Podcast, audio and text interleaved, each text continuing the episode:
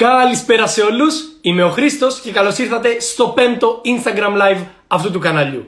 Και πω πω πω τι έχουμε σήμερα, τι θέμα έχουμε σήμερα. Έχουμε μαζί μας τον Mikeius, έναν YouTuber με πάνω από 340.000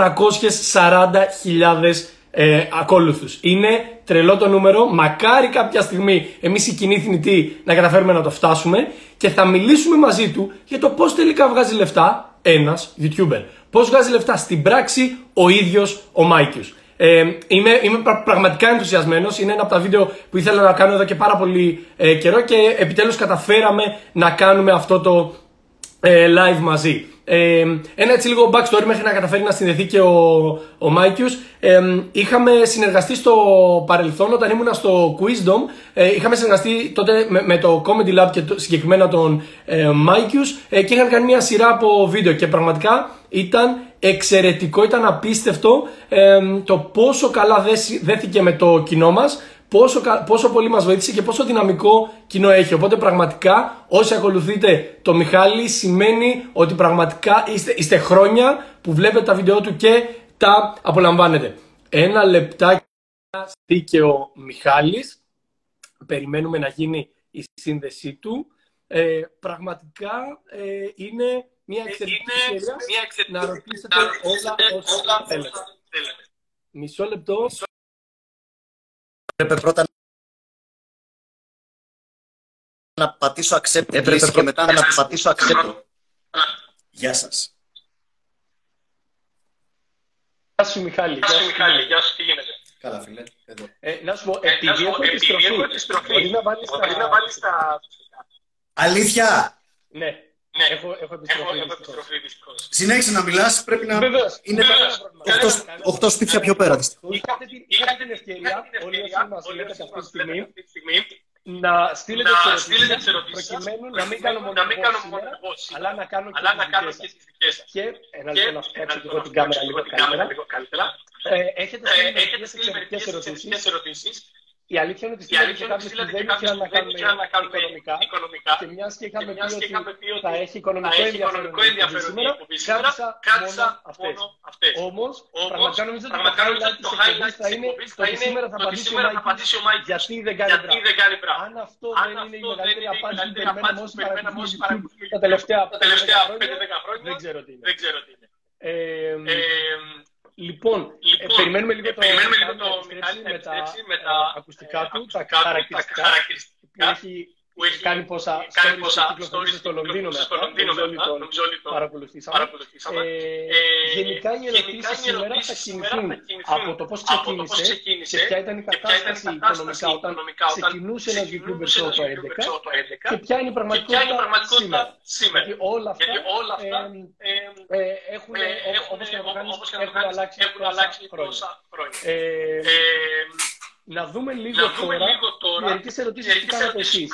Κινήθηκαν, στο πόσα μπορεί να βγάζει, πόσα μπορεί να βγάζει ένα επεισόδιο. Ε, Μιχαλή, με τόσο καλό.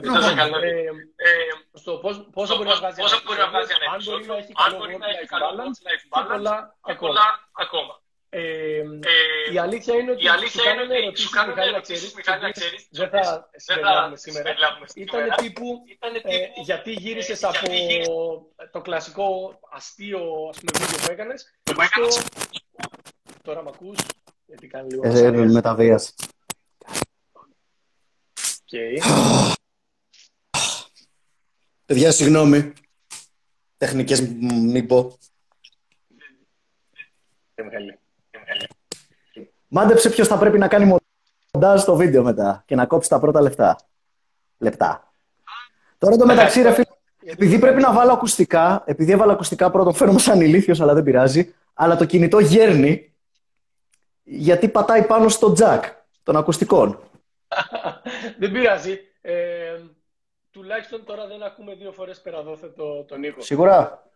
Ναι, ε, και από ό,τι βλέπω οι ακόλουθοι σου λένε για την αιώνια μάχη σου με τα ακουστικά. Δεν ξέρω τι ναι, ναι, ναι. σε αυτό.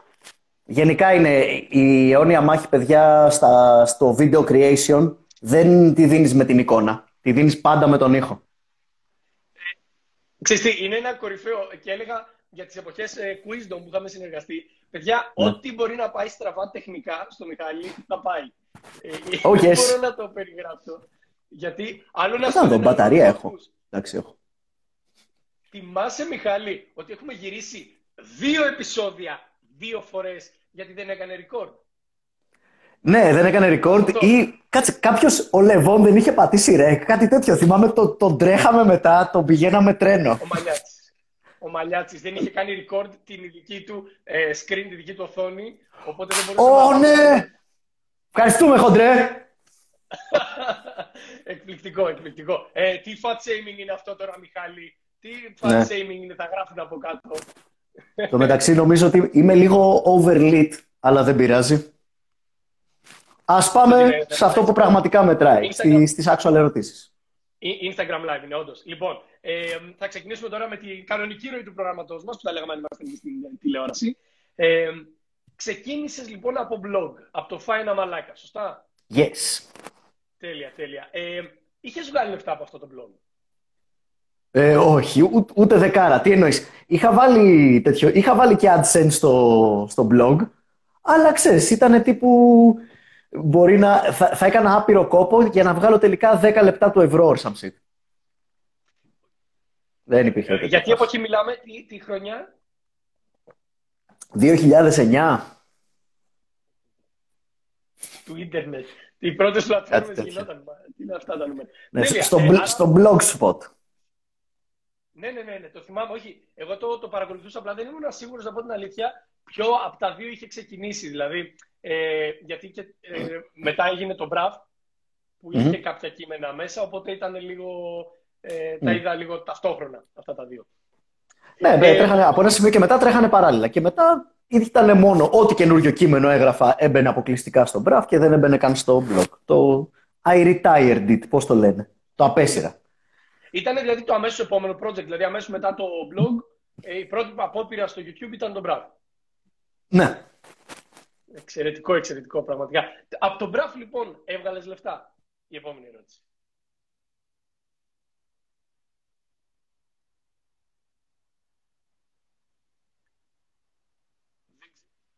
Συνολικά ο Μιχάλης, πραγματικά ό,τι μπορεί να συμβεί τεχνικό με τον Μιχάλη συμβαίνει. Ε, τον έχω χάσει εγώ αυτή τη στιγμή. Δεν ξέρω αν εσείς τον ακούτε. Κλασικά, ό,τι μπορεί να πάει άσχημα μαζί σου πήγε. Δεν δε, δε φταίω εγώ, εσύ κόπηκες να ξέρεις. Λοιπόν, εγώ έφταιγα. Ε, το δέχομαι και Λογικά, εγώ η είμαι. ερώτηση, η ερώτηση είναι ε, αν τελικά έβγαλες λεφτά από το Μπραφ.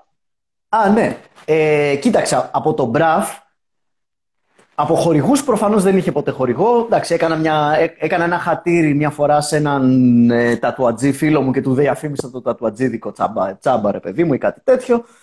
Ε, αλλά πέραν αυτού, κοίταξε, έβγαλα κάποια λε- λεφτά από το AdSense, δηλαδή τα μόνα λεφτά που θα βγαίνουν από το Brave, με Brave ήταν με AdSense. Τις μαμίσχες διαφημίσεις του YouTube, έτσι. Οι οποίες αν θυμάστε καλά, ξεκίνησαν. Δεν θυμάστε, θα σας θυμίσω εγώ. Ξεκίνησαν ε, στην Ελλάδα να υπάρχουν στην τέταρτη σεζόν του Μπραφ. Ε, δηλαδή από το επεισόδιο 34 και μετά, νομίζω. Κάπου εκεί.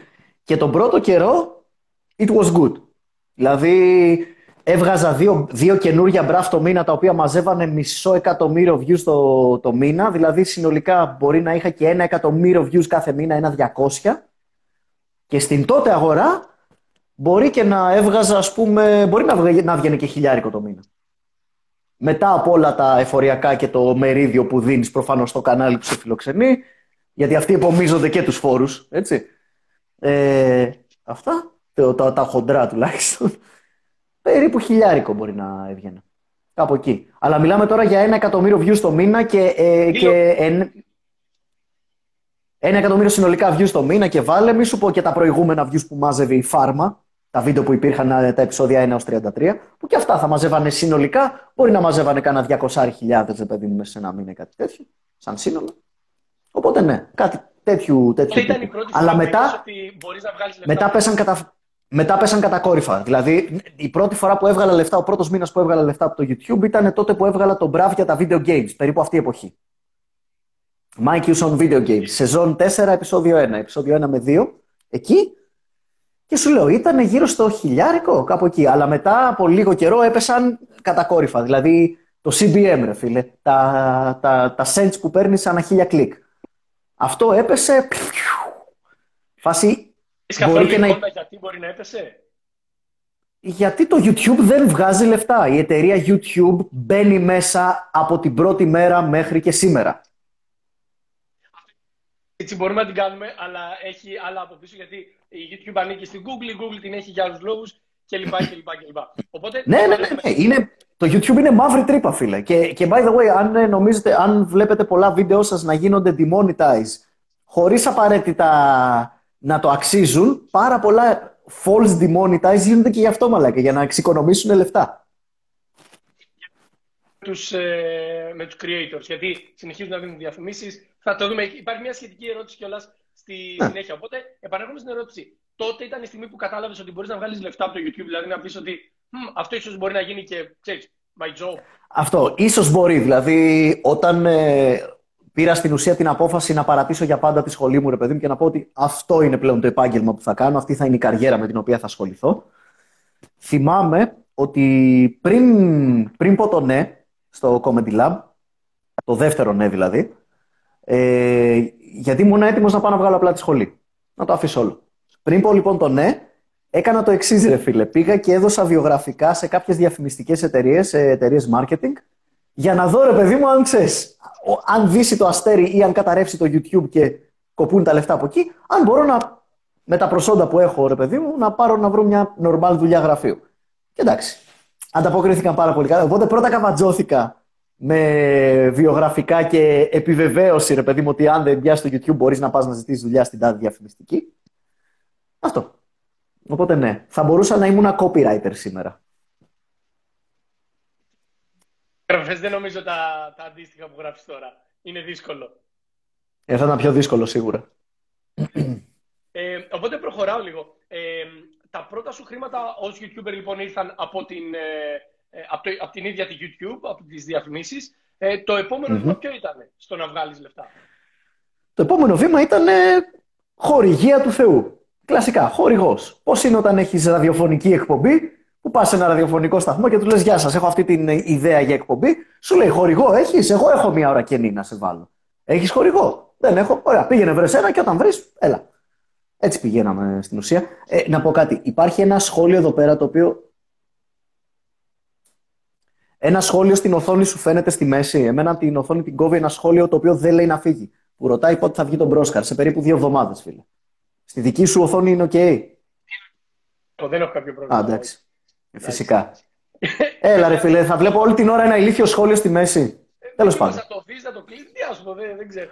Δεν θέλω να το ανοίξω να το κλείσω. Λες να φύγω από την κλήση; Λέω όχι. Λοιπόν, κλείνει η παρένθεση. Ναι, συγγνώμη, πού είχαμε μείνει; Ουσιαστικά είπες για το ε, θέμα το, το οικονομικό τέλος πάντων, από πού μπορεί να. Ναι. Ε, και η ερώτηση είναι, OK, okay, ξεκίνησες λοιπόν από αυτό, χορηγίες κλπ. Α, ναι, χορηγίες. Ναι εδώ που είσαι σήμερα, από πού βγάζεις λεφτά; Δηλαδή, έχω Πάλι, χωρίς... αυτή την πορεία σου. Κοίταξε, είναι πολλά. I diversify my portfolio κατά μία έννοια. Έχω προφανώς το YouTube που είναι το AdSense, το οποίο ρε παιδί μου είναι μηδενικό, δηλαδή είναι σαν χαρτζηλικάκι. Ε, για να καταλάβεις, ας πούμε, για να, τα λεφτά του AdSense παίρνω τηλέφωνο το Comedy Lab μια φορά το εξάμεινο, ξέρω εγώ. Και είμαι πόσα έχουν μαζευτεί τόσα; Παίρνα τα. Ξέρεις, τέτοιου τύπου. Τα οποία, ξέρεις, μπορεί να μαζεύονται, ας πούμε, ένας μεσαίος τριψήφιος ανά εξάμεινο, ξέρω εγώ, ή κάτι τέτοιο. Ή μεσαίος τριψήφιος ανά τρίμηνο, για να είμαστε ακριβείς. Κάπου εκεί τέτοιου τύπου λεφτά. Με τα δικά μου views πάντα, έτσι. Να το πάλι βγήκε. Το, γράψανε, το γράψανε κι άλλοι. Τώρα κανονικά πρέπει να έχει βγει. ναι, έχει βγει, έχει βγει. Ε, εντάξει. Ευχαριστούμε. Ε... Ευχαριστούμε για την ηλίθια και άσχετη ερώτηση, φίλε Ακροατή. Ε, Οπότε, ναι, γιατί λίγο χάσαμε, χάσαμε τη, τη ροή. Άρα, ναι. φτάνοντας σήμερα ε, να βγάζει λεφτά δεν είναι μόνο. Ναι. Λοιπόν, το λέω γιατί ο περισσότερος κόσμος δεν καταλαβαίνει ναι. από πού μπορεί να βγάζει λεφτά κανείς. Ναι, οπότε είναι. Ναι, από πού βγάζω λεφτά σήμερα. Έτσι. Είναι το AdSense, είναι χορηγίες τις οποίες κυριολεκτικά στέλνουμε email σε μια εταιρεία ή, ε, ή επικοινωνώ με κάποιον ατζέντη. Μπορεί να τα κάνει ατζέντης για εσένα, ρε παιδί μου, αλλά κρατάει το 20% των κερδών της ίσπραξης. Και πηγαίνουμε, ρε παιδί μου, πήγαμε, ξέρω εγώ, στη, τι να πω, πήγαμε στη Βόλτον. Και είπαμε, γεια σας, έχουμε μια επιστημονική σειρά η οποία έχει, πάρα πολύ, έχει σκοπό να εξετάσει και την ιστορία του ηλεκτρισμού για πολύ καιρό. Δηλαδή ταιριάζει πάρα πολύ στο προϊόν σας. Ε, θέλετε να μας ε, χορηγήσετε. Και αυτή ήταν κανονικό meeting, ρε παιδί μου, κάναμε με τους ανθρώπους εκεί στα γραφεία τους και ήταν σε φάση πόσα τόσα. Είχαμε μαζί μας και την ε, εκπληκτική ατζέντη μας, την Ειρήνη, η οποία, ξέρεις, λυπαίνει λίγο τις διαδικασίες, αυτή είναι η δουλειά της. Και αυτό. Κανονικά, κλασικές χορηγίες. Έβγαλα λίγο τα ακουστικά να μου πούνε αν με ακούνε καλύτερα γιατί. Ε, Πάρα πολύ καλύτερα, Κρι. Απείρως καλύτερα. Εντάξει, εντάξει. Και δεν υπάρχει κάποια επιστροφή ή οτιδήποτε. Τέλεια. Ωραία, ωραία, ωραία. Ε, είναι, αρκε... είναι δύσκολο να βρεις χορηγούς. Δηλαδή, ή μάλλον. Εντάξει, εσύ πλέον είσαι και ένα όνομα. Ε, θέλω να πω προς τους ε, χορηγούς. Θα, σε... θα σου ανοίξει την πόρτα τουλάχιστον να, να μιλήσεις. Πώς ήταν όμως η πορεία μέχρι να φτάσεις να μπορείς να μιλάς ή να δικτυωθείς τέλος πάντων με τους ε, χορηγούς σου. Δεν ξέρω, φίλε. Απλά κάποια στιγμή αρχίζει και απλά γίνεται. Δηλαδή δεν υπήρχε. Ειδικά πιο παλιά που ξέρεις, ήμουν πολύ περισσότερο μέσα στο Comedy Lab. Ξέρεις, αναλάμβανε το Comedy Lab αυτό το πράγμα. Ε, είχαμε στην αρχή το eFood και γενικά ερχόντουσαν δηλαδή πολλές φορές δηλαδή, επικοινωνούσαν, δεν επικοινωνούσαν με μένα, επικοινωνούσαν με το Comedy Lab. Και μετά ξέρεις, έπαιρνε κάποιες χορηγίες στο Comedy Lab και τις μοίραζε στους creators. Πολύ σπάνια εκείνη την εποχή θα ερχόταν κάποιος από μόνος του και να πει ενδιαφέρομαι, λα, λα, λα. Ε, γιατί πολύ απλά τότε μπορούσε απλά να επικοινωνήσει με το lab. Για το Microsoft Unboxing, για παράδειγμα, οι άνθρωποι επικοινωνούσαν με το lab. Μετά βρήκαμε την GearBest, όπου κάναμε affiliates και παίρναμε και από εκεί, ρε παιδί μου, κάποια έξω. Αυτό που λέμε το link στην περιγραφή, κάντε κλικ. Κάθε φορά που κάνετε κλικ στο link στην περιγραφή, παιδιά, σε ένα βίντεο unboxing, ένα πολύ πολύ μικρό ποσοστό από αυτή την αγορά πηγαίνει σε εμένα. Δεν το πληρώνεις okay. ακριβότερα, αλλά δεν το παίρνεις και φτηνότερα, το παίρνεις την ίδια τιμή που θα το παίρνει. Και απλά ο creator που το διαφημίζει παίρνει ξέρω εγώ, ένα, ένα με 2% ξέρω εγώ, μπορεί, και, μπορεί να φτάσει και μέχρι 7%. Αν είσαι okay. τυχερός. Ε, άρα, άρα ε, ε, αυτό ήταν το, το πλαίσιο. Παρ' όλα αυτά, ε, πρόσφατα έχεις βγάλει και ένα βιβλίο. Ε, το οποίο mm. υπάρχει και μια ερώτηση του, του κοινού πάνω σε αυτό. Ε, νομίζω είναι καλή στιγμή να, να την κάνουμε. Βγήκε καθαρά για. Δηλαδή, ήταν ότι έχω τα κείμενα άλλος ένας τρόπος, ε, ή ήταν ε, το concept ε, θέλω να βγάλω βιβλίο, έχω πράγματα που δεν μπορούν να μπουν στο format ενός βίντεο. Όχι, όχι. Και είναι καλύτερο τρόπο να παρουσιαστεί έτσι. Όχι το συγκεκριμένο, ρε φίλε, δεν είχα σκοπό να βγάλω το βιβλίο. Κυριολεκτικά. Με πήρε τηλέφωνο ο Κλειδάριθμος και μου είπαν: Μας αρέσουν τα κείμενά σου, θέλεις να τα κάνουμε και βιβλίο. Και ήμουν σε φάση, ξέρεις κάτι. Ναι, θέλω πάρα πολύ. Γιατί είναι και ένας τρόπος πρώτον. Εντάξει, ρε φίλε, είναι άχτι. Σε φάση, ε, έβγαλα κι εγώ ένα βιβλίο, ξέρω εγώ. Όταν δουλεύεις στα media, ρε παιδί μου, είναι και κάτι το οποίο σε ικανοποιεί, προφανώς. Αλλά σαν έσοδο, δεν έχει κάτι το φοβερό τέτοιο, ρε παιδί μου. Έσοδο από το βιβλίο έχεις legit έσοδο πολύ καλό από τα 20, 30, 40 χιλιάδες αντίτυπα και, και πάνω έχεις πιο ευνοϊκά ποσοστά, ας πούμε, στον εκδοτικό οίκο. Από, τη, από τη συμφωνία που έχεις με, το, με τον εκάστοτε εκδότη. Mm. Που είναι τυπική στους περισσότερους εκδοτικούς οίκους. Είχα, ρε παιδί μου, θα σου πω, όταν είχα το βιβλίο είχα να διαλέξω. Είχα έναν εκδοτικό οίκο, ο οποίος ήταν πολύ άσημος, ο οποίος μου έδινε το 50% των πωλήσεων. Και μετά είχα και έναν εκδοτικό οίκο, ο οποίος έχει πολύ πρεστίζ, είναι χρόνια στο χώρο, έχει πολύ κύρος κλπ. ο οποίος μου έδινε το 15%. Άντε 20% άμα ξεπέρναγα κάποιες πωλήσεις. Και επέλεξα το, το, το δεύτερο. Επέλεξα το πιο κυριλέ, γιατί ήθελα να βγει πιο ωραίο και προσεγμένο το βιβλίο. Και έχει και δίκτυο. Είναι, είναι και αυτό, δηλαδή, άλλες παρουσιάσεις βιβλίου, έχει άλλο δίκτυο, άλλη πρόσβαση. Καλά, αυτά θα τα, θα τα βρίσκαμε. Δηλαδή, τις παρουσιάσεις μας θα τις κάναμε. Ειδικά την εποχή του ίντερνετ, δεν έχεις τόσο ανάγκη τα δίκτυα όσο νομίζεις. Ειδικά σε κάποιους τέτοιους τομείς. Τους κατουράσαμε, αλλά Έτσι. Όταν είσαι ψηλά στα social media και έχεις ήδη κάποια παρουσία, χέστηκε. Κάνεις για εσύ, τα εσύ τον κόσμο. By the way, no offense ε, στον κλειδάριθμο με κάτι τέτοιο. Παιδιά, σας αγαπάω. Κάναμε γαμό τις συνεργασίες κλπ. Και, και, και την κάνουμε ακόμα. Αλλά ναι, ρε παιδί μου, όσον αφορά το popularity και το spam, ας πούμε, με είχαν περισσότερο ανάγκη αυτοί από ότι είχα εγώ περισσότερο ανάγκη αυτούς. Ναι, ναι, κατανοητό. κατανοητό. Ε, ε, ε, μία, μία ερώτηση που την, την κάνανε διάφορες μορφές ο, ο κόσμος, ε, αλλά μπορείς να την αποστάξει στο κλασικό science, επιστήμη ή stand-up comedy. Από την πλευρά των οικονομικών. Όχι τι αρέσει. όχι τι αρέσει. Τι βγάζει την πλευρά... αυτά; Κοίταξε, το, το comedy όσο είσαι πολύ ψηλά και λοιπά και λοιπά και είσαι γνωστός, βγάζει λεφτά, αλλά το σκέτο comedy ρε φίλε δεν γίνεται. Δηλαδή το διαπιστώσαμε the hard way. Υπήρχε μια περίοδος που έκανα tour με, με Μαλιάτση και Τζέρεμι. Και σε ένα από τα tour μας είχαμε, απήχαμε πάρα πολύ από τα βίντεο. Είχαμε καιρό να βγάλουμε και οι τρεις βίντεο. Και αυτό το tour άρχισε να πηγαίνει πάτος. Καινούρια κείμενα, έτσι, full διαφήμιση όπως συνήθως, αφήσει κλπ. Αλλά επειδή δεν βγάζαμε βίντεο πολύ καιρό, μιλάμε, πήγαμε Πάτρα και είχαμε 15 άτομα στο κοινό. Στην Πάτρα. Που στην Πάτρα κάνουμε sold out 500 και τέτοια πράγματα, έτσι. Αν δεν κρατάς το πρόσωπό σου στο, ε, όχι στο φόντο, στο προσκήνιο, ε, με κάτι άλλο, λεφτά βιοποριστικά, ρε φίλε, ή decent από το stand-up, σκέτο, όχι, με τίποτα. Με τίποτα. Οκ. Okay. Και εδώ τώρα έρχεται μια άλλη ερώτηση, η οποία πάλι είναι συνδυαστική. Κάποιες ερωτήσεις δεν ήταν αυτούσιες, αλλά γίνονται λίγο κάπως συνδυαστικά. Ε, εσύ γενικότερα με το κοινό σου ε, έχετε μια ιδιαίτερη σχέση με την έννοια ότι δεν είσαι από τους creator όπου ό,τι και να γίνει κάθε εβδομάδα θα βγάλεις content. Ε, ξέρεις, μπορεί να είναι και ψιλομέτριο, αλλά δεν πειράζει να βγει. Ο Γιάννη μου, εγώ βγάζω βίντεο σπάνια, όπως είχε πει ο Μπούγια, γιατί μπορώ. ε, ε, το, το χαρακτηριστικό κιόλας είναι ότι ε, τουλάχιστον για μένα, εντάξει, δεν είμαι και κανένας φανατικός του YouTube, ε, δεν έχω δει πουθενά άλλο την έννοια της σεζόν. Δηλαδή, ε, σεζόν βλέπουμε στη τηλεόραση. Ξέρεις, το YouTube είναι ναι. όλο τον χρόνο. Άντε να κλείνει τον Αύγουστο. Ξέρεις, δηλαδή, άντε να μην βγάζουμε τον Αύγουστο. Ε, όλο ναι, κατά μία έννοια. Κατά μία έννοια δεν είμαι συμβατικός YouTuber, παιδί μου. Έκανες, ε, δηλαδή θα πρέπει να ξανακάνεις αυτό το επεισόδιο με έναν λίγο πιο τυπικό YouTuber, παιδί μου. Ε, εγώ βγάζω content, είμαι video creator που απλά τυχαίνει να χρησιμοποιεί το YouTube σαν πλατφόρμα. Πιο παλιά με τα unboxing και αυτά ήμουνα λίγο πιο YouTuber, YouTuber και τώρα ας πούμε με τον Broskar μπορεί να επανέλθω. Αλλά ποτέ δεν το έβλεπα έτσι. Το YouTube έχει ένα από τα κύρια χαρακτηριστικά του YouTube, το οποίο εγώ είμαι εντελώς αντίθετα, πηγαίνω, είναι το ότι είναι εφήμερο. Όλο το content στο YouTube είναι του πεντάλεπτου, να το δεις, να χέσεις και να το ξεχάσεις για πάντα. Να τελειώσεις τη, το, την επίσκεψή σου στην τουαλέτα. Ε, εγώ έκανα τις πιο πολλές, εντάξει όχι όλες, αλλά τη συντριπτική πλειοψηφία των εκπομπών μου την έκανα για να κρατήσει. Ένα βίντεο μου θέλω να βλέπετε εξίσου ευχάριστα και σε 10 και σε 20 και σε 30 χρόνια από τώρα. Please βγάλτε αυτό το σπαμερά από τη μέση. Πάλι βγήκε αυτό το σχόλιο. Σε δύο εβδομάδες περίπου. Περίπου. Ε, YT Doctor DNA. Που μας έχεις πρίξει. Ευχαριστώ. Ε, Έχασα τον ήρμό μου τώρα με τη βλακία.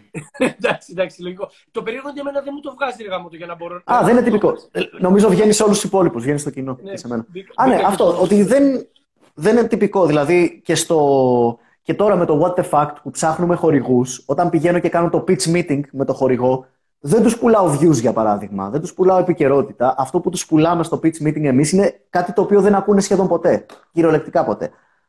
Τους λέμε, παιδιά, εμείς δεν έχουμε πάρα πολλά views, αλλά το βίντεό μας θα το βλέπουν και σε 10 χρόνια όπως γίνεται ήδη με τον Θάψε και τον Μπραφ. Τα, τα μεγάλα αδέρφια θα το δείχνουν στα μικρά αδέρφια. Θα χτιστεί μια σχέση που μετράει, θα μπει στα σχολεία.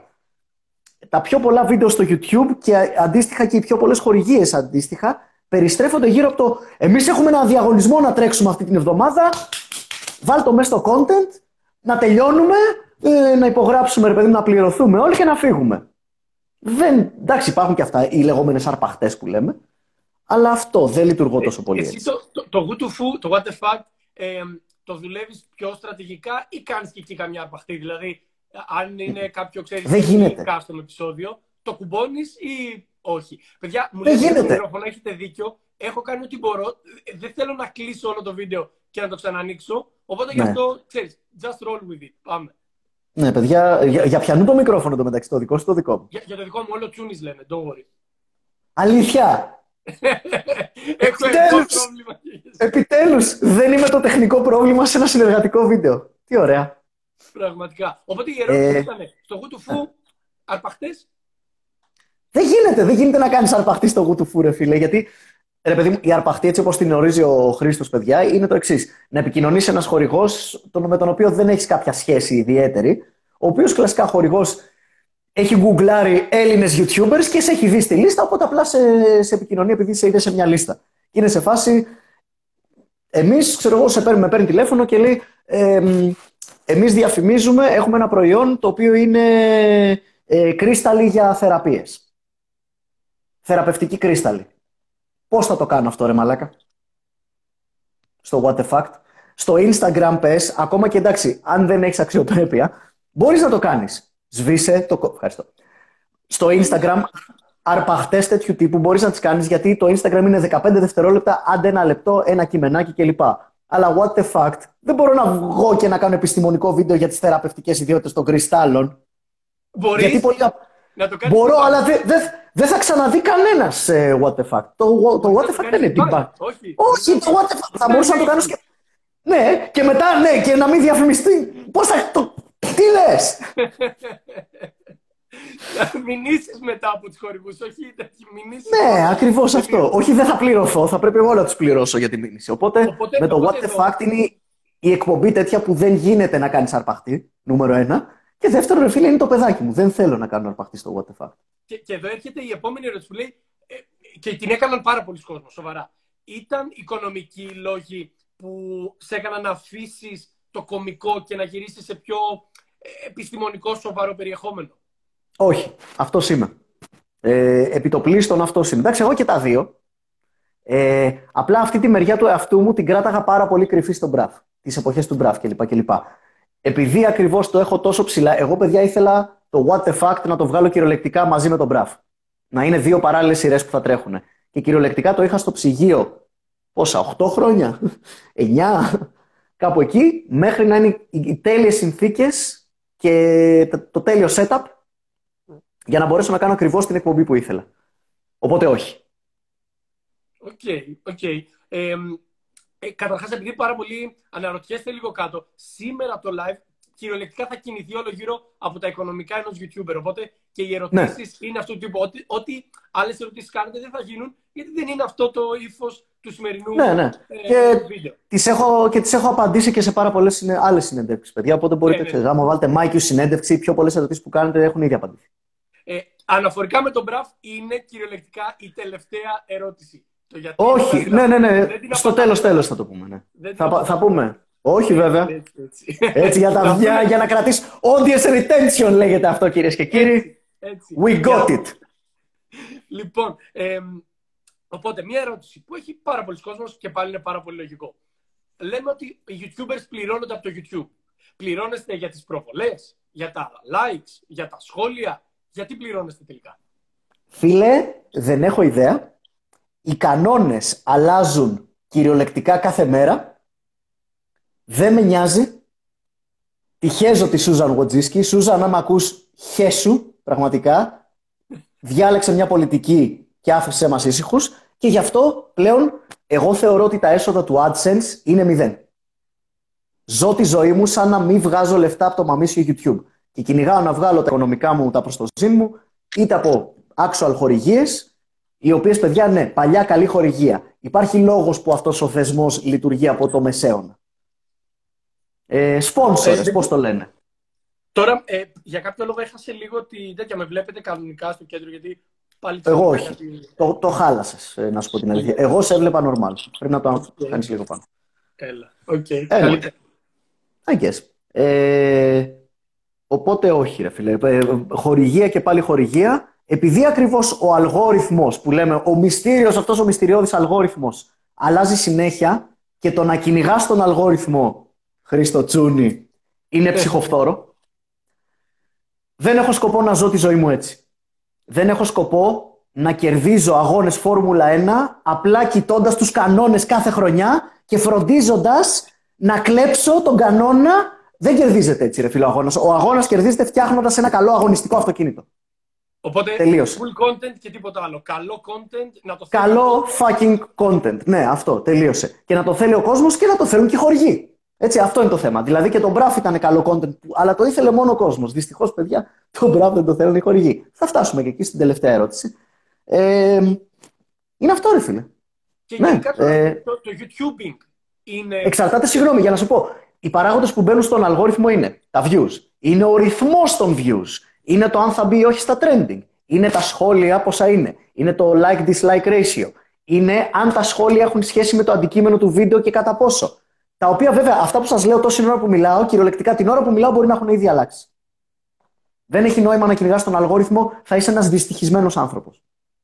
Ε, εδώ βέβαια τώρα μόλις έγινε ένα σχόλιο, είχα να κάνω μια άλλη ερώτηση. Έγινε ένα σχόλιο το, του, του Παρακαλώ. στυλ, γιατί μα, άνοιξε Patreon και ότι θα σε βοηθήσει ο κόσμος. Δηλαδή, αν το Μπραφ είναι μια εκπομπή που δεν μπορεί να την πληρώσει η χορηγία, δεν την αντέχει, δεν τη σηκώνει το YouTube, οτιδήποτε. Μμμ. Ε, γιατί δεν γίνεται από Patreon. Ίσως και αυτό να το Θα σου πω. απαντήσουμε μαζί Θα σου πω. με την ερώτηση. Επιτόπου. Α, Όχι, γενικά για το, μπορώ να πω γενικά για το Patreon. Έχει ενδιαφέρον το Patreon σαν ε, τέτοιο, σαν οικονομική λύση, η απευθεία στήριξη δηλαδή από τους θεατές, αλλά για εμένα πάλι η, βασι... η χορηγία τύπου σπόνσορας υπάρχει παιδιά από πριν από το Μεσαίωνα και δουλεύει μια χαρά χωρίς ούτε μία αλλαγή. Είναι θεσμός της ανθρωπότητας και δουλεύει από τότε, οπότε το εμπιστεύομαι ούτως ή άλλως. Ομάδα που κερδίζει δεν αλλάζει. Στο Patreon, άμα πας, έχεις ακούσει πολλές φορές που λες: Α, ο Μάικλς ξεπουλήθηκε στις πολυεθνικές γιατί έχει μια χορηγία. Αν πάω στο Patreon, δεν θα έχω ξεπουληθεί στους πιο φανατικούς οπαδούς μου. Εδώ είναι μια ερώτηση. Θα έχεις ξεπουληθεί ή θα έχετε παρακάμψει το πρόβλημα των χορηγών και πλέον θα μπορείς να παράγεις ακριβώς το περιεχόμενο που θέλουν. Πού είναι το πρόβλημα, επειδή είπες το πρόβλημα των χορηγών, γιατί χρησιμοποιήσει τη λέξη πρόβλημα; Θα σου πω εγώ. Δεν Γιατί. μπορείς να έχει. Επεμβάσεις, παρεμβάσεις. Παρεμβάσεις. Έτσι. Ναι. Παρεμβάσεις, ο χορηγός έχει, κά- έχει κάποιες απαιτήσεις για το content και παρεμβαίνει κλπ. Και, και, και μπορεί να σε αναγκάσει να το αλλάξεις. Ε, το κοινό, Χρήστο Τσούνη, ποιο κάνει με, μεγαλύτερες παρεμβάσεις στο content ενός βίντεο; Ένας χορηγός που θα σου ζητήσει μια αλλαγή στο σενάριο, άντε δύο, ή το κοινό από κάτω στα σχόλια; Σωστή τοποθέτηση. Σκέψου Σωστή τώρα τοποθέτηση. αυτό το κοινό, σκέψου αυτό το κοινό να έχει οικονομική εξουσία από πάνω σου. Οκ. Αυτό σου λέω Πολύ, πολύ ενδιαφέρον. Πολύ ενδιαφέρον. Οκ. Γι' αυτό σου λέω, είναι φάση, λες, α, ξεπουλή... πρέπει να διαλέξεις όταν είσαι creator και θες να βγάζεις λεφτά από αυτό και να βγάζεις ζωή σου, πρέπει να διαλέξεις. Θα ξεπουληθώ, θα ξεπουληθώ στις πολυεθνικές ή θα ξεπουληθώ αντίστοιχα στους 5-10 νέρντουλες, τους τρελαμένους, οι οποίοι αυτοί είναι που στην ουσία σε συντηρούν. Γιατί στο Patreon μπορείς να έχεις χίλιους ρε παιδί μου followers, αλλά το 90% των χρημάτων που θα βγάλεις από το Patreon θα το βγάλεις από 20 άτομα. Τους πιο φανατικούς. Αυτό ισχύει για κάθε επιχείρηση. Ένα μπαρ μπορεί να λειτουργεί 24 ώρες το 24ωρο.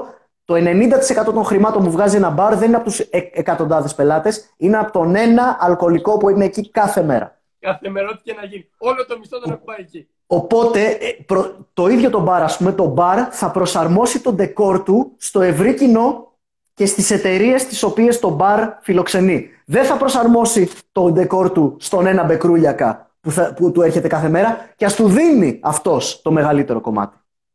Οκ, πολύ τίμιο. Και αναφε...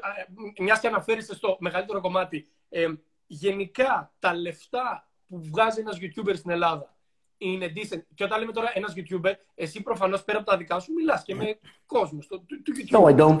No, I No, don't. you don't; No, I don't. Είμαι διακριτικός άνθρωπος και δεν ρωτάω τους άλλους πόσα βγάζουν. Οκ, νόμιζα θα ήταν μια Ε, το θυμάστε, θυμάστε αυτή την εποχή, παιδιά. Θυμάστε αυτή την εποχή που ήταν αγένεια να ρωτήσει κάποιον πόσα βγάζει, τι ψηφίζει και τι θρησκεία είναι. Ε, θα Αχ, σου πω, αχ, οι ωραίες ειδικά εποχές. Σε, σε αυτό το κανάλι τώρα, όσοι δεν παρακολουθούν το δικό μου κανάλι, δεν, δεν καταλαβαίνουν πόσο αντίθετο είμαι σε αυτήν την άποψη. Το νούμερο ένα που συζητάμε είναι It's cool. να είμαστε ανοιχτοί για τα οικονομικά. Είναι καλό. Μαθαίνουμε όλοι. Η- Ο φόβος Ναι, ρε φίλε, μας αλλά για τα οικονομικά είναι αυτό που μας κρατά τελικά όλους να μην έχουμε ιδέα πώς θα τα διαχειριστούμε. Επειδή είναι ταμπού να τα συζητήσεις. υπάρχει, ναι, είναι ταμπού να τα συζητήσεις και ως ένα σημείο, ρε παιδί μου, μπορεί και να είμαστε υπερβολικοί. Δηλαδή, πολλές φορές βλέπεις, ξέρω εγώ, μπορεί να συναντιέσαι με κάποιον για δουλειά που πρόκειται να συνεργαστείτε και πάλι να διστάζει να μοιραστεί οικονομικές πληροφορίες μαζί σου από, από ένστικτο. Και σε Ναι. φάση, dude, και εσύ. Ναι. Αλλά τώρα, ρε φίλε, ξέρεις, το να σου στέλνει το κάθε πιτσιρίκι πόσα βγάζεις, ας πούμε, είναι weird. Σε εσένα και σε, στα πλαίσια μιας τέτοιας εκπομπής, η οποία παρέχει ένα context, ναι, θα το πω. Αλλά πολλές φορές τα ρωτάνε σαν κουτσομπολιά της πλατείας του χωριού. Κατάλαβες. Οκ. Αλλά Οπότε η για, ερώτηση- για, να, για να με βλέπεις ότι απαντάω, δεν είσαι από αυτούς. η- η- όχι, είναι η, η, η, καταρχάς, ναι, οποιαδήποτε στιγμή μπορείς να μην απαντήσεις κάτι που μπορεί να μην θες. Άρα η Όπως. ερώτηση παραμένει. Είναι αρκετή, αρκετά τα λεφτά ώστε να ζεις μια άνετη ζωή σαν YouTuber. Εγώ ναι. Εγώ ναι. Για σένα, personally. Ο Μάικ. Και πάλι όμως, και πάλι, Μμμ. και πάλι, με τα δικά μου views, με τους δικούς μου χορηγούς, έτσι, με το δικό μου παρελθόν, με όλα αυτά, και πάλι πρέπει να συμπληρω... Sorry, έφαγα και κάτι μπιφτέκια πριν. Ου, μπιφτεκάκι, πω, πω, πω, πω, πω, πω, πω, Χριστέ. Τα ανέβασε όλα πάνω. Αμάν, αμάν, το μπιφτέκι και τα, και, και τα, γε- τα γεμιστά και το μπιφτέκι, παιδιά. Θα σου Ναι. πω, ευτυχώς μπορούμε να στέλνουμε μόνο εικόνα και ήχο. Ευτυχώς. Ναι. Ναι, άντε να αναπτυχθεί το smell Λοιπόν, ε, Χριστέ. Ε, συμπληρώνω που λέτε το εισόδημά μου. Πάντα ψάχνω, πάντα ψάχνω να συμπληρώνω το εισόδημά μου. Είτε αυτό είναι παραστάσεις, είτε αυτό είναι παλιά κανένα ραδιόφωνο. Ε, το βιβλίο.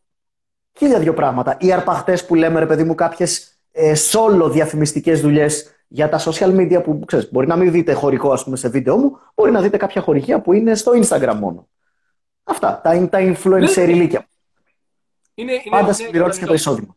Και, και ταυτόχρονα τώρα η επόμενη ερώτηση που συνοδεύει την προηγούμενη είναι τι work-life balance έχει ένας YouTuber, ένας creator θα έλεγα. Ξέρεις, είναι λίγο υπερβαίνει. Ε, αυτή. Δεν, σχο... δεν σχολάμε ποτέ, παιδιά. Hashtag δεν σχολάμε ποτέ. Δεν ξυπνάμε νωρίς. Οκ. Το μόνο καλό, έχεις δικά σου, όπως όταν είσαι ελεύθερος επαγγελματίας. Έχεις δικά σου ωράρια. Εμένα, ας πούμε, αυτή τη στιγμή το κύριο κομμάτι της δουλειάς μου είναι να είμαι σεναριογράφος και ατζέντης. Η καθημερινότητά μου δηλαδή, το day-to-day work μου, είναι γράφω σενάρια, τη μισή μέρα γράφω σενάρια και την άλλη μισή εργάσιμη μέρα επικοινωνώ για χορηγούς, κάνω κλήσεις, στέλνω email, επικοινωνώ με τον ατζέντη μου, επικοινωνώ με τον άλλο ατζέντη μου, επικοινωνώ με τον τρίτο ατζέντη μου, ετοιμάζω briefs, τέτοια πράγματα. Είναι λες και, λες και είμαι manager του εαυτού μου. Αυτό είναι.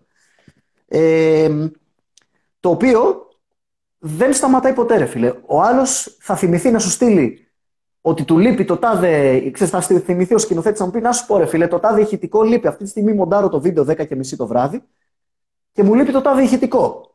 Και του λέω: Ρε Μαλάκα, δεν το ηχογραφήσαμε αυτό το ηχητικό. Όχι, δεν το ηχογραφήσαμε. Γιατί; Ε, το ξέχασα.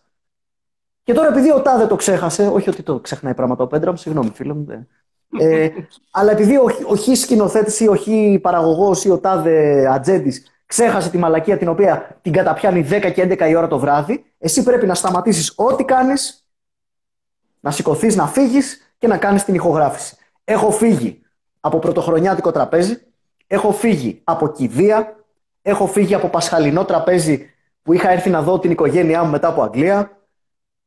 Δεν σχολάς ποτέ. Έχω βάλει... Δεν, δεν μπορώ καν να... Έχω χάσει το λογαριασμό του πόσες φορές έχω βάλει το αμάξι στην άκρη και έχω κάτσει με αλάρμ μία ώρα γιατί είχα κάτι μ, σοβαρή δουλειά. Έχω βγάλει το λάπτοπ μέσα στο αμάξι, έχω μοντάρει τελευταία στιγμή στο Premiere με μπαταρία. Άπειρες φορές έχω σηκωθεί, έχω κλείσει ντουζιέρα να, να βγω έξω. Πα- Ταυτόχρονα όμως δεν υπάρχουν και κάποιες Τετάρτες που όλοι οι υπόλοιποι σηκωνόμαστε και πάμε στη δουλειά. Φυσικά. Και εσύ μπορείς απλά να ράξεις. Ναι, ναι, ναι, ναι, ναι, δεν είπα αυτό. Έτσι. Μα σας το είπα, παιδιά. Κατά τα άλλα, το γεγονός ότι αποφασίζει εσύ το δικό σου ωράριο, ρε παιδί μου, είναι δώρο. Και ευλογία. Δεν υπάρχει μέρα που να ξυπνάω μετά τις 10-11 το πρωί. Δεν υπάρχει μέρα που να ξυπνάω και να μην ευχαριστώ την τύχη μου που έχω αυτό το πράγμα, ρε φίλε. Αλλά το αντίποδα είναι ότι, ξέρεις, ε, δεν είναι ότι δεν σχολάς ποτέ μόνο practically, δεν σχολάς ποτέ και στο μυαλό σου. Πάντα θα σου, έρθει ένα, θα σου έρθει ένα ωραίο κείμενο, θα σου έρθει μια ιδέα, θα σου έρθει μια εικόνα. Σταματάς ό,τι κάνεις και πας και το γράφεις γιατί αλλιώς χάθηκε. Και, και αυτό νομίζω είναι χειρικότερο χαρακτηριστικό του, του, του καλλιτέχνη που ο content creator είναι ανάμεσα, δεν είναι ακριβώς καλλιτέχνης, είναι Ναι, ναι, μια ναι. ιδιαίτερη κατηγορία. Ε, ξέρεις, Όλοι ανάμεσα είναι. Ο- Και οι καλλιτέχνες ανάμεσα είναι, απλά οι ίδιοι δεν θέλουν να το δηλώνουν. δεν θέλω να το παραδεχτούν. Ε, ε, ωραία, προχωράω λίγο παρακάτω, πραγματικά γιατί μας περιορίζει ο χρόνος. Ε, είναι παρά 20, ακριβώς θα πρέπει να κλείσουμε. Δεν, δεν μπορούμε να κάνουμε κάτι. Jesus Christ. Ε, είναι μια, ε, μια πάρα πολύ αστεία ερώτηση, την οποία παραδόξως την κάνανε πολύ. Εγώ ε, δεν δεν θα μου είχε περάσει ποτέ από το μυαλό. Γεια μας. η, ερώτηση, Για πες. η ερώτηση είναι. Σας κολλάνε ε, ένσημα στο YouTube. Ου, αμέ! Πάω κάθε, κάθε πρώτη του μήνα στη Susan τη Wojcicki και της λέω Susan ήρθε η ώρα για τα ένσημα. Όχι, παιδιά. Ε, Να σου, πω, θέλετε, είμαι στο ΤΕΒΕ. Πώς το λένε, Είμαστε στο ΤΕΒΕ. Αυτή τη στιγμή έχω, σφραγ, έχω σφραγίδα που γράφει Mikeius ε, παραγωγές κινηματογραφικών και τηλεοπτικών προγραμμάτων. Κρακ, κρακ, κανονικότατα μαλάκα. Τιμολόγιο, σφραγίδα. Πραγματικά, ε, μπορώ να φανταστώ όταν πας στην εφορία και τους δηλώνεις τι κάνεις. Δηλαδή, να, να έρθει ένας έλεγχος και να του εξηγήσεις. Δεν, δεν νομίζω ότι μπορεί να το διαχειριστεί. Ναι. Στην Αγγλία, είναι, στην Αγγλία είναι λίγο αλλιώς τα πράγματα. Έχεις κάποιες, ε, υπάρχει, ας πούμε, στην Αγγλία υπήρχε ε, YouTuber, ας πούμε, social media and internet entertainer. Ναι, ναι. Υπάρχει, ρε παιδί μου, τέτοιο. Κοίτα, Δεν θυμάμαι αν στην λέγεται Ελλάδα, έτσι. Στην Ελλάδα το πιο κοντινό που υπάρχει είναι, Για πες. ε, διαφημι- είναι ε, παροχή διαφημιστικού, ε, κάπου διαφημιστικού περιεχομένου τέλος πάντων μέσω ίντερνετ. Υ- Υπάρχει ένα cut συγκεκριμένος αυτό. Που είναι για τα sites όμως. Πρόσεξε, για τα έσοδα που έχουν τα sites που βάζουν τα banners. Ξέρεις, το, το κλασικό. Ε, δεν πιάνει τους ε, YouTubers και αυτού του τύπου το, το content. Σε προχωράω, σε προχωράω λίγο, Μιχάλη, γιατί πρέπει να, να προλάβουμε. Και έγινε μια πάρα πολύ ωραία ερώτηση, ε, την οποία να πω την αλήθεια λίγο ζορίστηκα αν θα τη βάλω ή όχι, η οποία λέει, το περιστατικό με τον Τίτκο σου στοίχισε οικονομικά; Ναι, ρε μαλάκα, προ... Μου στοίχισε τις εισπράξεις τριών παραστάσεων. Οκ, αυτό, δηλαδή στοίχισε άλλο σε χορηγούς χαμένους, ε, ξέρω τέτοια... Απόρριτο. Όχι, εντάξει. Ε, ρε παιδί μου, δεν μπορώ, δεν μπορώ να, με- ε, να, να πούμε και ένα άλλο. Αυτό το είπα σαν παράδειγμα, σαν ε, έναυσμα για να πω κάτι. Ότι πολλές φορές, ρε παιδιά, δεν μπορούμε να, χωρι... να μοιραστούμε και μαζί σας κάποια πράγματα με τους χορηγούς. Γιατί όταν υπογράφεις συμβόλαιο με χορηγό, αυτό το συμβόλαιο 99% φορές έχει και μια παραγραφούλα NDA, Non-Disclosure Agreement. Όπου ρε παιδί μου, δεν μπορείς να βγεις έξω και να πεις.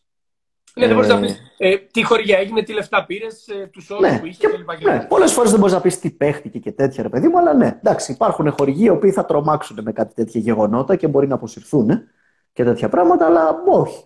No. ΟΚ. Ε, όχι, όχι, με ξέρεις τις εισπράξεις των εισιτηρίων δεν έχασα κάτι άλλο. Ε, θα χορηγούσες κάποιο Sorry. προϊόν, Ω, εντάξει, κάποιο προϊόν ή υπηρεσία ε, που, που δεν το θεωρείς καλό, δηλαδή που, όχι απλά δεν το θεωρείς καλό, που είναι απέσιο. Αλλά Όχι. θα το έκανες για τα λεφτά; Όχι. Ε, σου είπα τώρα, για παράδειγμα, όταν κάναμε το παράδειγμα πριν με τους θεραπευτικούς κρυστάλλους, Ναι, σωστά. Ε, σωστά. Αυτό μου, το έχουν, μου έχουν προτείνει άπειρα προ- τέτοια προϊόντα. Ειδικά τον πρώτο καιρό, όταν είσαι πιο μικρός YouTuber, που σε παίρνουν και πιο μικρές επιχειρήσεις, παιδί μου. Ξέρεις, θα σε πάρει και ο Μπάμπης που πουλάει συμπληρώματα διατροφής. Κατάλαβε. Θα σε πάρει και ο, ο Τάδε με την εμφύτευση μαλλιών και κάτι τέτοια. Δεν ξέρω γιατί εμένα με πήρε για τη εμφύτευση μαλλιών, δεν, δεν καταλαβαίνω ποιο είναι το πρόβλημα. Για- Για το, γιατί κοινό εγώ- σου, για το κοινό σου, Μιχάλη. Α, μπράβο. Ο Vol the People, εγώ πρέπει να. Με τα... Τέλος πάντων. Και εκεί, ρε φίλε, όχι. Εκεί είναι που πρέπει να, να μπει σε ένα δίλημα, υποτίθεται. Παιδιά, το ξέρω ότι δεν το. Αρνείστε να το πιστέψετε πάρα πολύ, γιατί είμαστε πάρα πολύ κοινικοί. Αλλά ναι, υπάρχουν εκεί έξω και άνθρωποι οι οποίοι έχουν τη δουλειά τους και το έργο τους πιο ψηλά από τα λεφτά. Αν βρεθεί, αν πεινάσω κάποια στιγμή και έρθει κάποιος και μου προσφέρει ένα πάρα πολύ κακό προϊόν με πλούσια χορηγία, θα πάω να δουλέψω φορτηγό. Το εννοώ. Πώς το Και λένε, εδώ τώρα- πιστέψτε με. Ωραία, ου, λοιπόν, η επόμενη ερώτηση που είχα είναι αν δεν ήσουν YouTuber, τι δουλειά θα έκανες; Ε, κατά πάσα πιθανότητα θα είχα πάρει το πτυχίο μου και θα ήμουν μηχανολόγος μηχανικός σε κάποιο τεχνικό γραφείο. I, I think. Πω, πω, Βαρέθηκα που το άκουσα. Ε, no κι εγώ. offense σε όσους είναι... No offense στους μηχανικλίδες οι οποίοι κρατάνε το οικοδόμημα γύρω μας ε, Όχι, functional. Νομίζω, νομίζω είναι. nerd- με την Γαλλία είναι nerd, όλοι είμαστε νερντουλέ. Θέλω να πω είναι για αυτούς ενδιαφέρον, οπότε είναι ενδιαφέρουσα η καθημερινότητά τους. ξέρεις. Δεν, δεν μπορείς να το, να το κρίνεις. Ε, τώρα, προχωράω μια ερώτηση. Ενώ κάποια βίντεο. Ε, την, αυτή την έχει κάνει συγκεκριμένη, την πήρα όπως την έβαλε ε, ε, το παιδί που την έστειλε. Ενώ κάποια βίντεο σου, Μάικιους, είναι demonetized, το YouTube συνεχίζει να δείχνει διαφημίσεις. Γιατί; Πώς ξέρει ότι είναι βίντεο μου demonetized τότε; Υποθέτω θα το έχεις πει ίσως ότι άμα έγινε αυτό demonetized. Όλο τρύπες είναι η ερώτηση. Τέλος, πο- πολλά plot holes. Αλλά ναι, συμβαίνει αυτό. Ε, πολλά βίντεο, ας πούμε, μπορεί να, να έχεις copyrighted material και να σου στείλει το YouTube ότι α, ε, χρησιμοποιείς το τάδε τραγούδι, ας πούμε, τον, τον R.E.M. Και... Αλλά θα σου πει το YouTube. Μπορούμε να σου κατεβάσουμε το βίντεο ή μπορείς να έχεις διαφημίσεις στο βίντεο τα έσοδα των οποίων διαφημίσεων θα πηγαίνουν στους R.E.M. Το οποίο εγώ το θεωρώ το πιο δίκαιο πράγμα στον κόσμο, ρε φίλε. Είναι σαν να τους πληρώνεις. Εσύ κάνεις τα views που θες, αυτοί παίρνουν Ναι. τα έσοδα από αυτό που παρά- παρήγαγα. Και ο- Δεν είναι, δεν είναι 100% δίκαιο, έτσι, γιατί κανονικά οι R.E.M. έχουν συγκεκριμένα πνευματικά δικαιώματα για το τραγούδι τους και δεν νομίζω να εκτιμούσαν τα 2 cents που θα πάρουν από τις διαφημίσεις του βίντεο μου. Δεν ξέρω τι σκατά deal έχουν κάνει, αλλά πολλές φορές μπορεί να συμβεί αυτό. Πολλές φορές μπορεί να σου πούνε ότι το βίντεο σου είναι demonetized και επειδή το YouTube είναι απένταρο, λέει ψέματα και βάζει παρόλα αυτά διαφημίσεις, ενώ εσύ έχεις demonetized βίντεο. Ευχαριστώ, Σούζαν. Και τα τσεπώνει όλα. Μάλιστα, πραγματικά.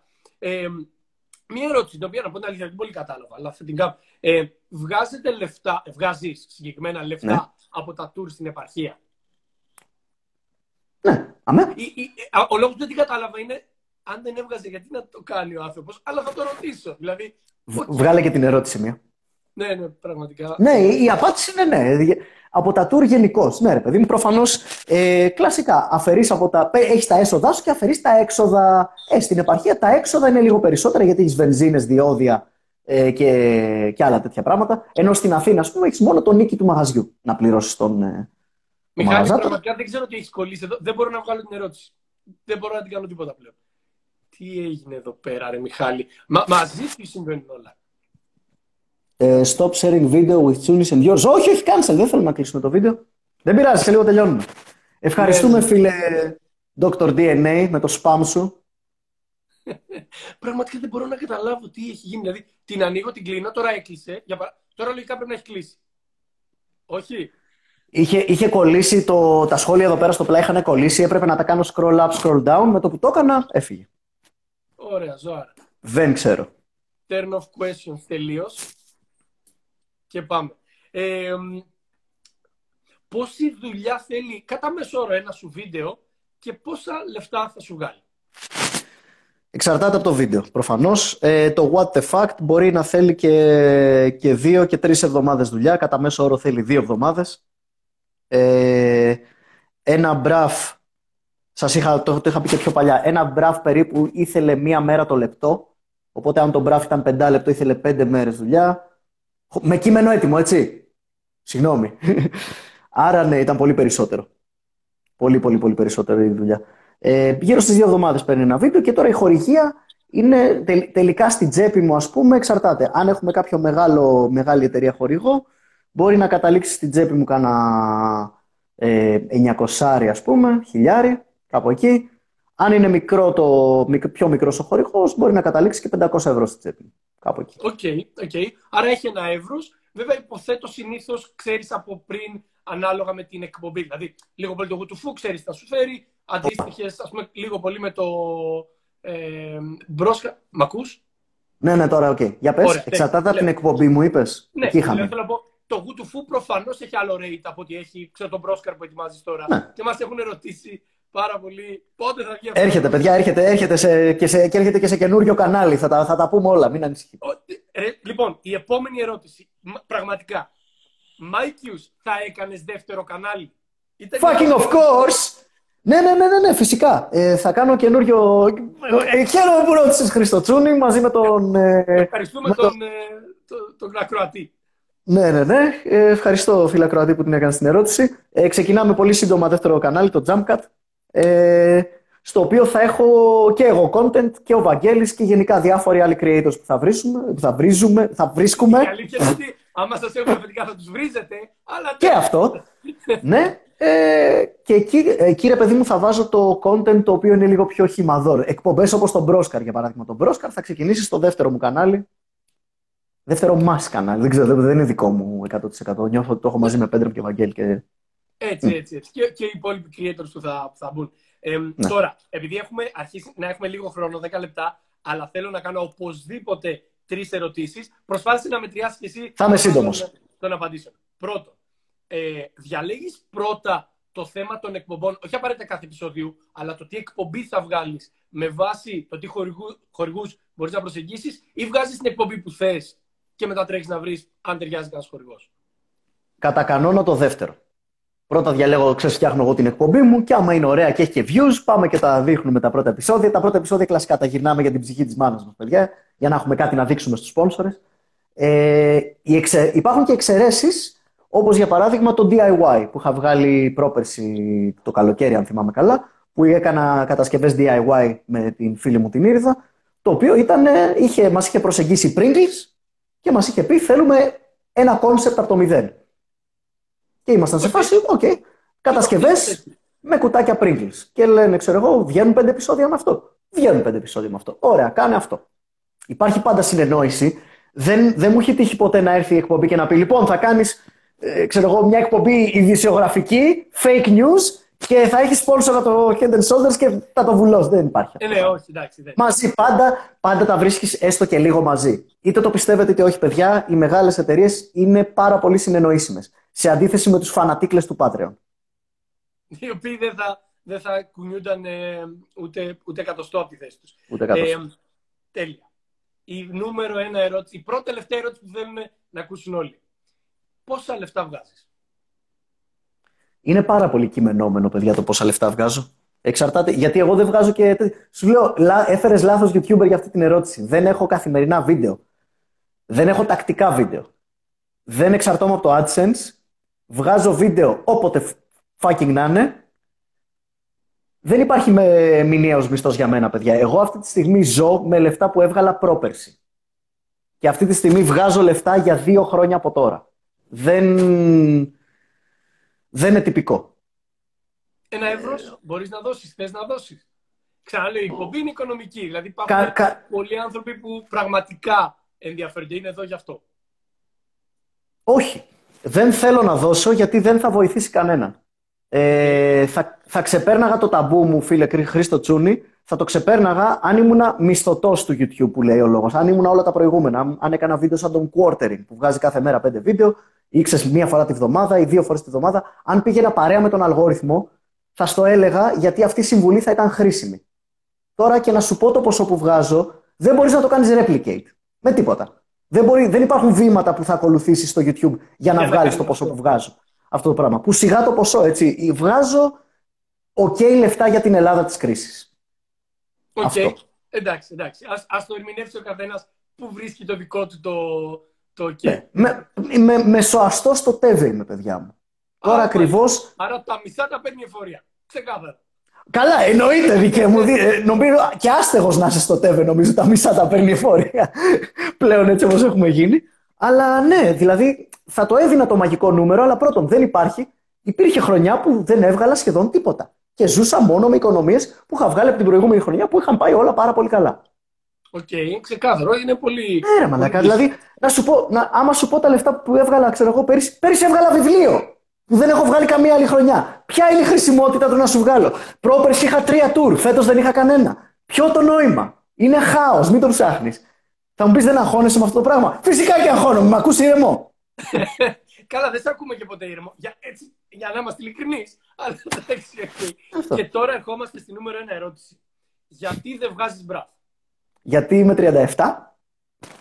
Ε, πρώτον, έχω, εντάξει, ξέμεινα και από, είναι, έχουν βγει 56 μπράφ, φίλε, ξέμεινα από θέματα για τα οποία είμαι τόσο πολύ παθιασμένος και έχω να πω τόσα πολλά και τόσο ενδιαφέροντα πράγματα. Έχω απόψεις για πολλά πράγματα, αλλά δεν, δεν, είναι, δεν είναι τόσο ενδιαφέροντα για αυτές τις απόψεις που έχουν απομείνει ακόμα για να βγει. Όχι μπραφ, πρέπει να βγει σεζόν μπραφ, παιδιά μου. Δεν μπορώ να βγάλω ένα μπραφ, πρέπει να βγάλω δέκα. Έτσι δεν είναι; Δεν έχω δέκα θέματα. Θα σε κοντράρω λίγο γιατί έβγαλες για το στρατό που ήταν, ξέρεις, το ημιτελές, ότι όπως, όπως ήταν που το ανέβασες. και κόντεψε μόνο του trendαρε, έτσι. Δεν trendαρε, φίλε. Αυτή τη στιγμή τώρα για να έρθουμε και επίσης είναι άλλες εποχές. Πρώτον, εγώ είμαι 37. Το μπράφ είναι λίγο πιο εφηβική εκπομπή, ρε παιδί μου. Όχι ότι δεν με εκφράζει, απλά νιώθω ότι άμα πάω να δημιουργήσω μπράφ στα 37 μου, θα βγει νερόβραστο αναπόφευκτα. Δεν, δεν λέω ότι ντε και καλά θα γίνει έτσι, αλλά ρε φίλε, είδα τους Guns N' Roses στο Chinese Democracy πώς ήταν. Καταλαβες. Ε, δεν και λέω... ο θείος που κάνει την ε, φιβική αρχή. ναι, δεν θέλω, δεν θέλω να γίνω Axel Rose του Chinese Democracy, ρε παιδί μου. Αυτό είναι το ένα. Και το δεύτερο είναι ότι στο YouTube του σήμερα έβγαλα μπραφ, αυτό το ακυκλοφόρητο που λες, που όλοι με ρωτάνε, Α, βγάλε μπραφ, μπραφ. Πόσα views έχει αυτό το μπραφ; 160.000, 170.000, κάπου εκεί άντε να έχει 200. Τη σήμερα ημέρα, άμα βγει μπραφ, παιδιά, ο αλγόριθμος θα το θάψει, το κανάλι το οποίο ανεβάζει τον μπραφ θα κλείσει. Ε, πέρα από το ότι, εντάξει, το ότι πουλάει τον μπραφ, πουλάει. Έτσι, άμα το βγάλεις στο BitShoot, θα πουλήσει. 220.000, το είδα, το τσέκαρα. 220.000, μάλλον. Αυτό είναι ντροπή. Και ο μόνος λόγος που είναι 220.000 είναι επειδή κυριολεκτικά δεν το μοιράζεται ο αλγόριθμος. Το θάβει. Ενεργά ε, είναι ακατάλληλο για κάτω των Δεν είναι πια το ίδιο YouTube που ήταν πριν από χι χρόνια όταν βγήκε το τελευταίο μπραφ, παιδιά μου. Και αυτή τη στιγμή, σας είπα πόσο κόπο χρειάζεται για να γίνει ένα μπραφ. Αυτή τη στιγμή για να βγάζω ένα μπραφ κάθε δύο εβδομάδες θα πρέπει κυριολεκτικά να σταματήσω ό,τι άλλο κάνω και να αφιερώσω κάθε ξύπνια εργατοόρα μου στο να παράγω μπραφ. Το οποίο τελικά δεν θα μου αποφέρει κέρδη.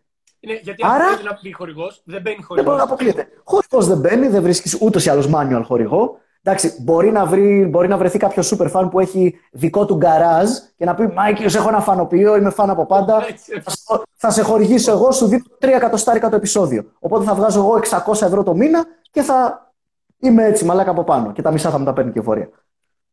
Το cost benefit analysis είναι το θέμα. Ναι, ναι, ναι, πραγματικά. Ελάχιστο benefit για πάρα πάρα πολύ cost. Κάποτε αυτά τα δύο ήταν περίπου στο ίδιο. Οκ, άρα είναι ένας συνδυασμός το ότι πλέον θεωρείς ότι you have outgrown it και ταυτόχρονα it doesn't pay the bills. Δηλαδή, Ναι, είναι ναι, ναι. αυτά τα δύο μαζί. Αν ένα από τα δύο δεν ήταν τόσο, μπορεί να είχαμε μια ελπίδα παραπάνω. Ναι. Αν, αν, αν μπορούσε να πληρώσει τους λογαριασμούς, τότε ίσως έβγαζα ένα μπραφ, ξέρω εγώ, θα έβγαζα πολύ πιο σπάνια μπραφ, θα έβγαζα μπραφ τρεις-τέσσερις φορές το χρόνο και θα είχα και μια άλλη εκπομπή για, τους, για να pay the bills actually. Okay. Αν υπήρχε, αν άξιζε τον κόπο. Αλλά ξέρω ότι τώρα θα το βγάλω ρε φίλε και θα είναι σαν να πετάω ένα μπουκάλι στον ωκεανό και το οποίο θα το βγάζουν επίτηδες στην άκρη. Fuck that shit. OK, είναι απολύτως κατανοητό. Ναι, ρε, μαλάκα. λοιπόν, επειδή θα κλείσουμε ε, σε πάρα πολύ λίγο, θες να κάνεις κάποιο closing statement, ε, κάτι τελευταίο, ας πούμε, που- ε, σαν σύνοψη της της εκπομπής αναφορικά με τα οικονομικά ενός YouTuber; Ναι, παιδιά, ε, don't quit your day job είναι η συμβουλή μου, όπως και εγώ δεν το έκανα. Δηλαδή, όταν, αποφασίσεις, όταν αποφάσισα να τα παρατήσω όντως τα λοιπά και να ασχοληθώ με το YouTube, το πρώτο πράγμα που έκανα είναι εξασφάλισα ότι αν πάει στραβά την άλλη μέρα το YouTube, ότι έχω κάποια δουλειά και κάποιο αποκούμπι. Με τη μία. Μην μπει στον καλλιτεχνικό χώρο, μην μπει στο μηντιακό χώρο, απλά ακολουθώντας το όνειρό σου. Αυτά είναι μπουρδες. Μάλλον μπορείς να ακολουθείς τον όνειρό σου, αρκεί να έχεις και μια δουλειά να πληρώνει. Ακολούθα το τα Σαββατοκύριακα. Αυτό, αυτό, αυτό. Ακολουθά τα Σαββατοκύριακα. Τίμιο, τίμιο. Ε, τέλεια. Ε, να πω λίγο και για το κοινό που ρωτάει. Ε, το live θα μείνει στο κανάλι μου ε, και αύριο θα βγει ε, σαν ε, βίντεο στο YouTube. Οπότε θα μπορείτε να το δείτε και στις δύο ε, πλατφόρμες. Ε, σας ευχαριστούμε πάρα πάρα πολύ ε, που ήσασταν σήμερα και είδατε το βίντεο. Μιχάλη, σε ευχαριστούμε πάρα πολύ που έλυσες μερικές οικονομικής φύσεως απορίες που δεν είναι κάτι. Εγώ, ε, εγώ ευχαριστώ, Κρις, που είχε, είχες το ταλέντο να μου, να μου βγάλεις με το τσιγκέλι πράγματα που ο κόσμος γενικά δεν μου βγάζει. Ε, ε, Το, ξέρεις ποιο είναι το, περίεργο; το σέβομαι. όσοι, όσοι ασχολούνται με τα οικονομικά ε, εκτιμούν αυτό που έγινε. Οι υπόλοιποι έχουν βαρεθεί να σε φάση γιατί μιλάνε για λεφτά; Δηλαδή, Ναι, καλά, εντάξει, ναι, είναι- μπήκαν τώρα τα πιτσιρίκια, ρε παιδί μου. Ναι, παιδιά, μην αρέσει. Είμαστε, είμαστε 30 φεύγα, είναι λίγο πιο 30 φευγάδικη η σημερινή συνέντευξη. Μετά από Μην το ανησυχείτε. Να πούμε για, τις- για την εφορία, ξέρω εγώ. Ναι, μπράβο. Κυριολεκτικά για τέμπε θα μιλήσουμε μετά. Μην ανησυχείτε. Θα συνεχίσουμε και για ασφάλεια υγείας. Γιατί έχω ένα Έτσι, σφάχτη, έχω ένα σφάχτη τις τελευταίες μέρες. Χρήστο μου, δεν καταλαβαίνεις. Έχει, έχει έρθει η υγρασία τώρα. Άστα να πάμε. Είναι, είναι, είναι στην αλλαγή του καιρού. Αυτό, στην Η αλλα- αλλαγή. αυτό, το, η- αυτό είναι. Η αλλαγή του. Και τώρα που χάσαμε και τον τελευταίο πιτσιρικά, να πούμε ένα καληνύχτα. Τέλεια. Ε, Σας ευχαριστώ πάρα, πάρα πολύ όλους. Ευχαριστώ πάρα πολύ, Μιχάλη, που ήσουν εδώ. Να είστε καλά. Να είστε καλά. Bye.